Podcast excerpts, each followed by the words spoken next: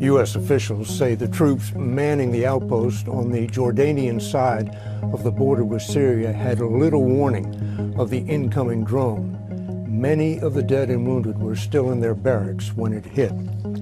President Biden blamed it on Iranian backed militias and vowed to retaliate. We lost three brave souls in an attack on our base, and we shall respond. Das ist der Joe Biden in einem CBS Nachrichtenbulletin.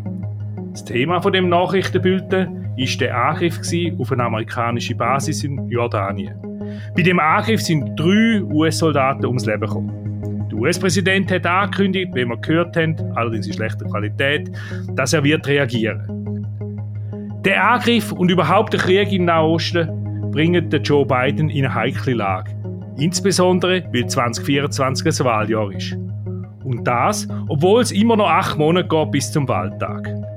Sorgen machen muss er sich auch über den Zustand von seiner Partei, den Demokraten, vor allem wenn er auf seine eigenen tiefen Umfragewerte schaut. We have brand new CNN polling this morning, and those numbers are looking rough for President Biden. Could be a troubling sign for Democrats and the president's hopes.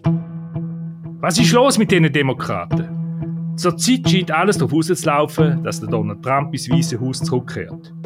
Brechen dem Joe Biden die Wähler und Wählerinnen weg? Oder ist es wirklich sein Alter, wo so entscheidend ist? Darüber rede ich mit unserem langjährigen USA-Korrespondenten Martin Kilian. Er ist im Moment in Washington D.C. Mein Name ist Christoph Münger und ich leite das Rösser international vom Tagesanzeiger in Zürich. Willkommen zu einer neuen Folge vom USA-Podcast Alles klar Amerika vom Tagesanzeiger respektive Tamedia.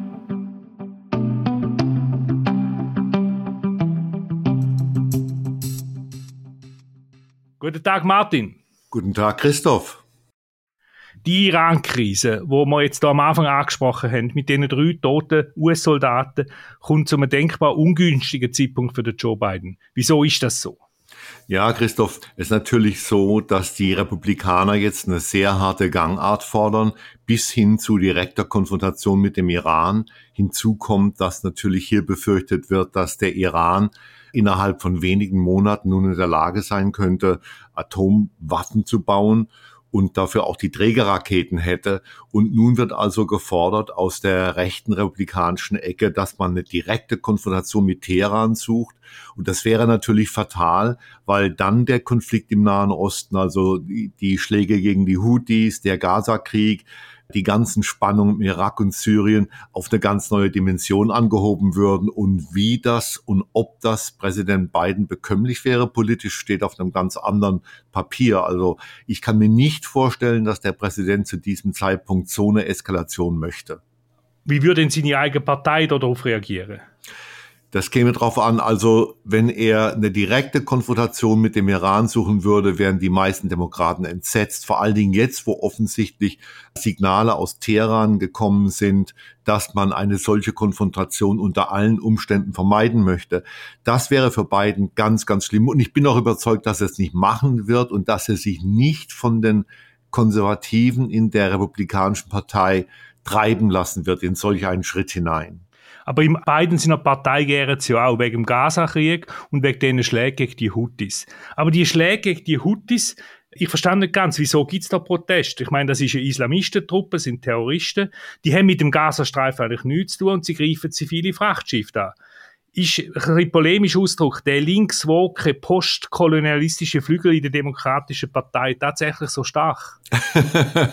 äh, ja, das hast du sehr schön formuliert. Sicherlich diese ganze Dekolonialisierungsideologie innerhalb der Partei und bei der amerikanischen Linken spielt sicherlich eine Rolle, aber noch wichtiger, und da wird man das Ganze etwas entschärfen, ist, dass sowohl linke Demokraten als auch erzkonservative Republikaner wie Marjorie Taylor Greene, die ja fest im Lager von Donald Trump steht, als auch Senatoren in beiden Parteien glauben, dass Biden nicht die Autorität hat, um ohne Zustimmung des Kongresses diese Raketen und äh, Drohnenschläge gegen die Houthis zu führen.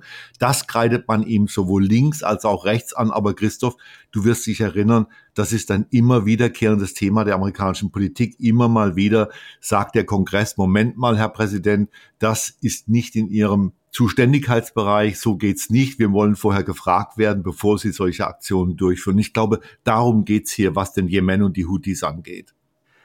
Er wird aber schon kritisiert, auch von der konservativen Seite, der Joe Biden.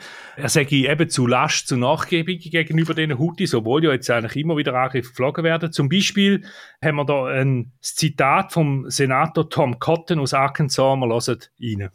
After Barack Obama selected Joe Biden to be his vice president in 2008, one newspaper columnist labeled him Tehran's favorite senator.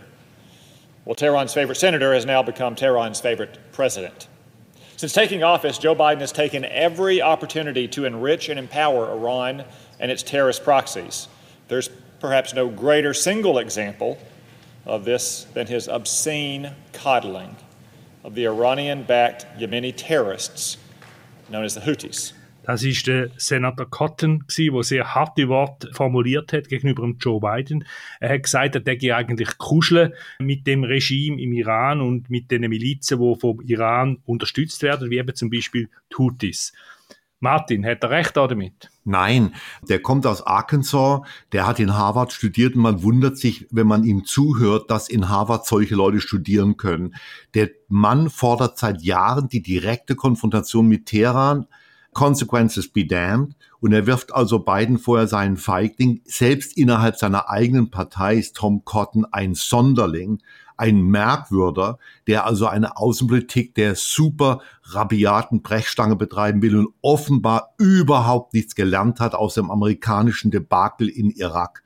Also das ist eine Meinung, die er hier vertritt, die wirklich nur seine ist. Die würde nicht mal Donald Trump so vertreten weil man darf sich dran erinnern, dass Trump ja auch vor die Alternative gestellt wurde, den Iran direkt anzugreifen. Und er hat das dann fallen lassen. Er hat das fallen lassen, weil es ihm zu unverhältnismäßig schien und zu gefährlich. Nicht einmal solche Zurückhaltung gilt für einen Mann wie Tom Cotton. Also der Mann ist meines Erachtens eine Schande für den amerikanischen Senat. Klare Wort von Martin Kilian in Washington DC. Aber das größere Problem für den Joe Biden als die Houthis oder auch äh, der Angriff jetzt auf die Basis in Jordanien ist natürlich der Krieg im Gazastreifen. Die USA sind der wichtigste und auch überlebenswichtige Verbündete von Israel. Und früher hat es kaum je Kritik an einer pro-israelischen Haltung von einer US-Regierung. Martin, was ist da passiert? Ja, das geht wieder vielleicht darauf zurück, Christoph, was du vorhin gesagt hast, diese Dekolonialisierungsideologie und die Solidarisierung mit den Unterdrückten. Und das ist natürlich im linken Parteiflügel Demokraten, im progressiven Parteiflügel fest verankert. Dieser Flügel hat zunehmend Probleme mit der Gaza-Politik von Biden. Man wundert sich, dass er den Israelis bisher im Großen und Ganzen so nachgegeben hat, vor allen Dingen Netanyahu, und dass er diesen gewähren lässt.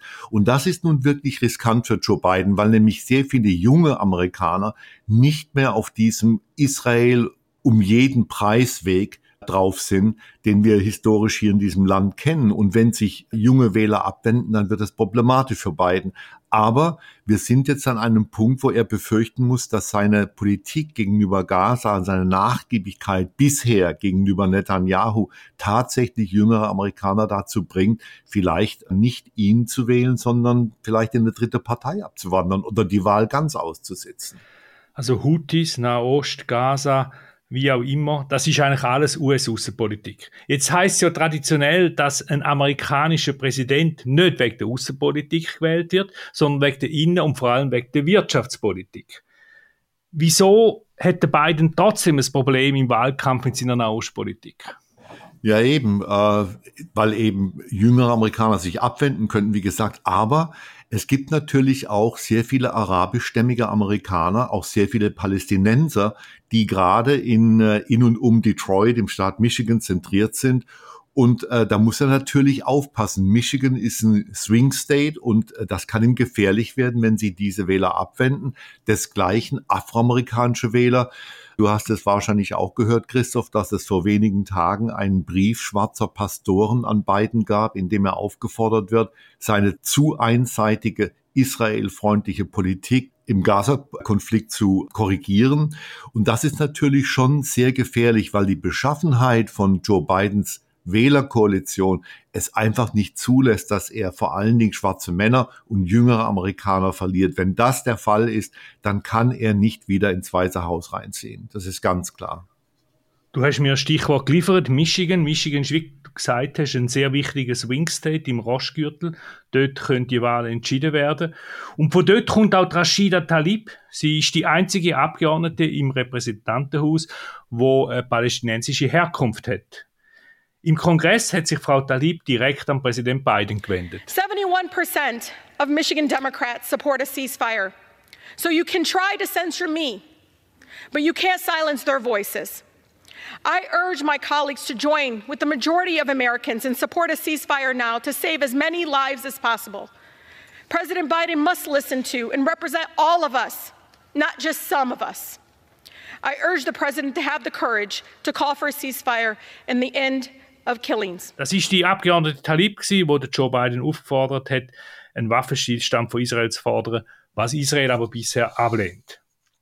Wenn der Biden also Israel noch stärker würde kritisieren und eben die äh, Forderung nach einem Waffenstillstand ultimativ erheben, hätte er aber auch ein großes Problem innenpolitisch, oder? Ja, ganz klar. Ich meine, äh, die Mehrheit der amerikanischen Juden wählt demokratisch, gerade auch in Staaten wie Florida. Und wenn er nun zu sehr auf die Linie von Rashida Talib einschwenkt, dann hätte er das Problem, dass vielleicht jüdische Amerikaner in New York und in Florida und in Kalifornien nicht mehr so angetan wären von ihm. Andererseits muss man sagen, Christoph, dass innerhalb der jüdischen Gemeinschaft in den USA schon auch ein Umdenken eingesetzt hat. Also man ist kein, im Großen und Ganzen kein Fan von Benjamin Netanyahu hier. Trotzdem, äh, Biden hat, wie du auch sagst, hier ein Dilemma vor sich und eigentlich kann er dem nicht entfliehen. Egal was er tut, wird er meines Erachtens federn lassen müssen.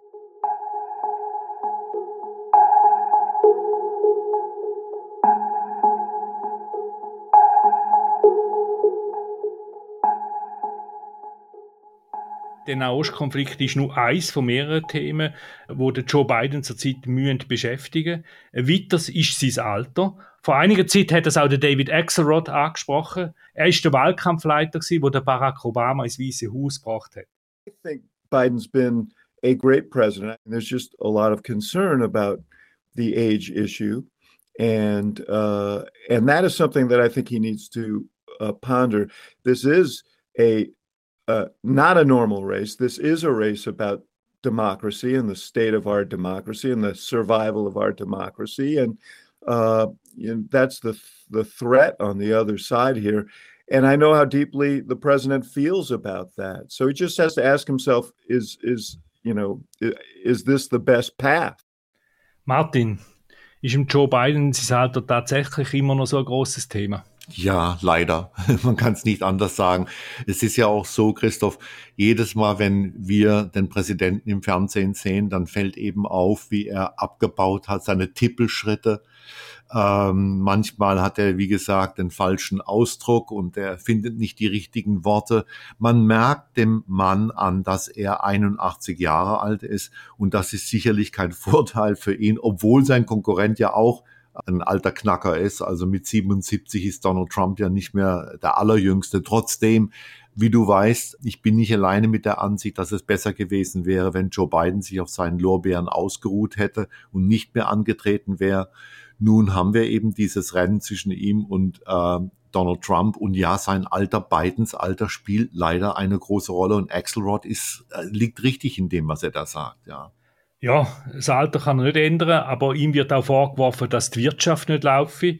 Aber eigentlich herrscht doch praktisch Vollbeschäftigung in Amerika. Das ist richtig. Und das ist wohl eine sehr seltsame mediale Verzerrung, die auf der amerikanischen Rechten zum Teil sehr erfolgreich betrieben wird. Also gerade auch bei Fox News. Wenn man sich die Zahlen anguckt, Arbeitslosigkeit, Inflation ist nach unten, die Arbeitslosigkeit ist auch sehr niedrig, die Einkommen steigen einigermaßen. Ähm, die Börse ist in sehr guter Verfassung. Also es gäbe eigentlich nichts, was man dem Präsidenten auf diesem Gebiet vorwerfen könnte. Trotzdem hält sich bei vielen Amerikanern der Glaube, dass die äh, Preise weiterhin unheimlich schnell ansteigen würden. Und natürlich wird das geschürt. Zum Beispiel Donald Trump äh, sagt dann, ja, der Benzinpreis sei immer noch äh, viel zu hoch, also fünf äh, Dollar die Gallone und so weiter und so fort, wenn tatsächlich der Benzinpreis nur noch knapp unter drei Dollar pro Gallone liegt. Aber das ist ein Problem, dem sich Biden hätte schon früher stellen müssen. Und das hat er bisher nicht getan. Deshalb herrscht also weiterhin der Eindruck vor, dass diese Konjunktur nicht so gut ist, wie sie eigentlich ist. Christoph, stell dir vor, wir haben hier ein Wachstum, das ist besser als das Wachstum in China oder in Europa natürlich. Und irgendwie schaffen es die Demokraten nicht, das tatsächlich dem Volk zu vermitteln, wie gut die ganze Sache eigentlich dasteht. Aber das ist eigentlich ein ziemliches Kommunikationsdesaster. Von da aus haben wir tatsächlich den Eindruck, die Demokraten würden schlafen, also würden es gar nicht machen. Der Trump dominiert alles. Das ist richtig, ja. Und natürlich wird auch innerhalb der Partei immer die, der Demokratischen Partei nun die Sorge größer, dass diese Misskommunikation äh, voll auf den Wahlkampf durchschlagen könnte. Man müsste tatsächlich eine neue Strategie im demokratischen Lager entwickeln, um den Wählern ganz nahe zu bringen, wie gut eigentlich diese Konjunktur ist. Aber das wird alles überlagert von Donald Trump. Hier ein Gerichtsprozess, dort ein Gerichtsprozess, hier eine gewonnene Vorwahl, dort ein Ausraster. Und das geht eben jeden Tag so. Und auf der anderen Seite bemüht sich äh, Joe Biden, den Wählern zu sagen, halt mal, ich habe so gute Politik für euch in den letzten vier Jahren gemacht und vieles davon kommt einfach nicht an. Und das muss natürlich Alarmglocken auslösen bei allen Demokraten. Die Umfragewerte von Joe Biden sind so schlecht wie die damals von Jimmy Carter. Ich erinnere mich noch sehr genau daran, wie schlecht diese Umfragewerte waren von Jimmy Carter und wie äh, sich diese Wahlniederlage gegen Ronald Reagan letztendlich abgezeichnet hat. Die Umfragen waren schon richtig. Und nun sind wir quasi in derselben Situation. Und das sorgt natürlich innerhalb der Demokratischen Partei für große Unruhe. Ja, das ist im Jahr 1980 und rückblickend ist im Vergleich mit dem Jimmy Carter eigentlich schon fast ein politisches Todesurteil. Ist es tatsächlich so schlimm oder wird der Wahlkampf noch eine Wende können bringen für den Joe Biden? Ja, es ist natürlich, wir dürfen nicht übertreiben. Es ist nicht ein Todesurteil, das jetzt schon gesprochen worden ist. Wir sind noch neun Monate Wahlkampf vor uns. Da wird noch einiges passieren. Und man wird auch versuchen, gegenzusteuern. Und dann muss man natürlich auch sagen, dass Donald Trump jemand ist, der sich selbst gerne ein Bein stellt. Also ich bin etwas beunruhigt, wenn ich in meinen demokratischen Spiegel schaue und ich bin immer noch nicht so siegesgewiss, wenn ich in meinen republikanischen Spiegel schaue. Da wird sich noch einiges tun. I could read that teleprompter all day long. Biden can't even read the teleprompter. The other ja, aber der Trump ist ziemlich siegessicher und er verlockt, also wie es da läuft. Also er äfft den Biden nach, so mit Sprache, mit der Gestik, mit allem. So I said, this guy can't even get off the stage. You know the way he walks like this? ja, gut, das ist natürlich Donald Trump in Reinkultur, aber er hat seine eigenen Probleme. Zum einen sind auch bei ihm altersbedingte Aussetzer feststellbar. Die Nikki Haley hat darüber ja auch sich schon einige Male mokiert. Zum anderen wie gesagt, ist Trump der Weltmeister, um sich selbst ein Bein zu stellen. Und dann gibt's noch diese Entwicklung, zum Beispiel, dass die beiden Truppe jetzt verzweifelt versucht, Taylor Swift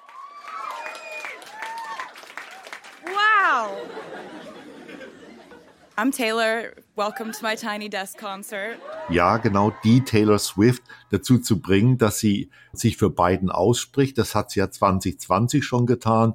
Und nun ist es natürlich besonders schön, weil Taylor Swift nun in dieser wahnsinnigen Romanze mit diesem Footballspieler von den Kansas City Chiefs, Travis Kelsey ist. Und das ist natürlich ein Traumpaar, der übermächtig große, bärtige Mann und äh, der Superstar, ja. Und die beiden sollen also sich jetzt für beiden aussprechen. Auf der Rechten hat das ein Wahnsinnsecho ausgelöst und natürlich die üblichen Verschwörungstheorien. Man sagt jetzt, dass sogar die Super Bowl äh, fingiert werde und dass die Kansas City Chiefs mit ihrem Travis Kelsey diese Super Bowl gewinnen würden, damit sie beiden unterstützen könnten.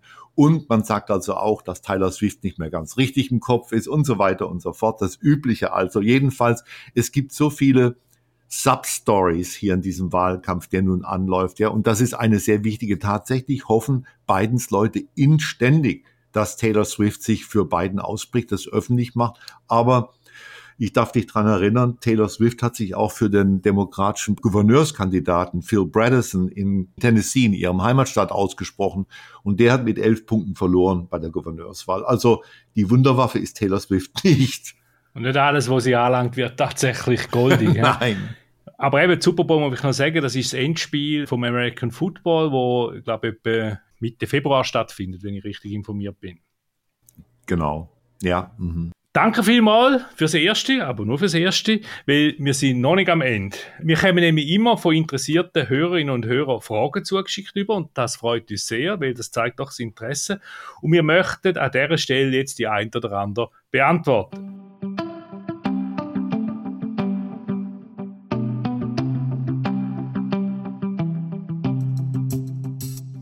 Der Markus Kaiser zum Beispiel will Folgendes wissen. Oder werden in den US-Medien oder in der US-Öffentlichkeit auch ab und zu die Aussicht von der restlichen Welt, also zum Beispiel aus Europa reflektiert, also die Aussicht auf die USA, fragt er. Und er vermutet, dass die USA eigentlich eine Anziehungskraft außerhalb vom amerikanischen Kontinent verlieren, insbesondere auch im Hochschulbereich, sagt oder schreibt er besser gesagt. Was kannst du da dazu sagen, Martin? Ja, Christoph, ich würde sagen, dass der Markus Kaiser recht hat. Also die Wahrnehmung der, des Rest der Welt, der Welt in den USA ist also nicht sehr gut. Man äh, bildet sich immer noch ein, einzigartig zu sein und nicht von dieser Welt, sondern man ist über dieser Welt. Die New York Times natürlich berichtet von der Wahrnehmung in anderen Regionen der Erde oder auch andere Elite-Media. Aber im Großen und Ganzen kümmert die Amerikaner nicht so sehr, was die Europäer oder die Japaner oder die Chinesen von ihnen denken. Und das ist natürlich schon irgendwo fatal, weil man also dann in der breiten Masse der Bevölkerung keine Ahnung hat, was im Rest der Welt vor sich geht. Und ich würde auch sagen, dass da gewisse Gefahren drin liegen, unter anderem auch, dass der Hochschulbereich weniger attraktiv für ausländische Studierende wird. Aber wir müssen mal sehen, wie das weitergeht. Ich meine, diese Insularität der USA, die würde natürlich noch schlimmer werden unter einem Präsidenten Trump. Das ist ganz klar. Aber im Großen und Ganzen würde ich Herrn Kaiser hier recht geben, ja. Danke vielmals. Und dann der Christoph Bohrer stellt eine einfache und klare Frage. Sollte Trump gewählt werden, kann er denn noch vier Jahre Präsident sein oder sogar acht? Er kann nur noch vier Jahre Präsident werden. Wie du dich erinnerst, wurde der 22. Verfassungszusatz 1951 verabschiedet, nachdem Franklin Delano Roosevelt viermal gewählt worden ist, also vier Amtszeiten hatte. Und dann haben also die Leute im Kongress gesagt, halt mal, wir wollen also hier keinen Caudillo herzüchten, der 20 Jahre lang regiert. Deswegen wurde dieser Verfassungszusatz, der 22. in die Verfassung aufgenommen.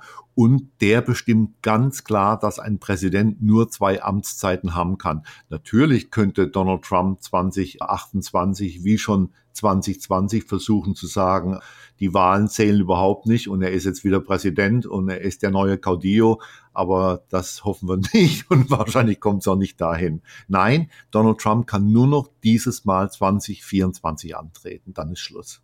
Danke vielmals, Martin, für die sehr differenzierte und natürlich zutreffende Antwort. Wenn auch Sie eine Frage haben, würden wir uns freuen, wenn Sie uns schreiben. Mailadresse ist podcasts.tamedia.ch also Podcast, Mehrzahl, at tamedia.ch. Das ist es jetzt aber für damals. Danke vielmals, Martin. Tschüss nach Washington DC. Tschüss, Christoph. Tschüss nach Zürich. Das ist eine weitere Folge von Alles klar Amerika, einem Tamedia Podcast zu den USA. Danke vielmals für Ihre Aufmerksamkeit. In einer Woche hören Sie da wieder Isabel Jacobi im Gespräch mit dem Fabian Fellmann. Nachlesen kann man den Podcast auf den Websites von Tagesanzeiger, Batz, Bund, Berner Zeitung und allen anderen Titeln von Tamedia und natürlich überall dort, wo es Podcasts gibt. Am Mikrofon in Washington DC ist der Martin Kilian. Für die Produktion verantwortlich ist Mirja Gabatuller. Mein Name ist Christoph Münger. Bis zum nächsten Mal.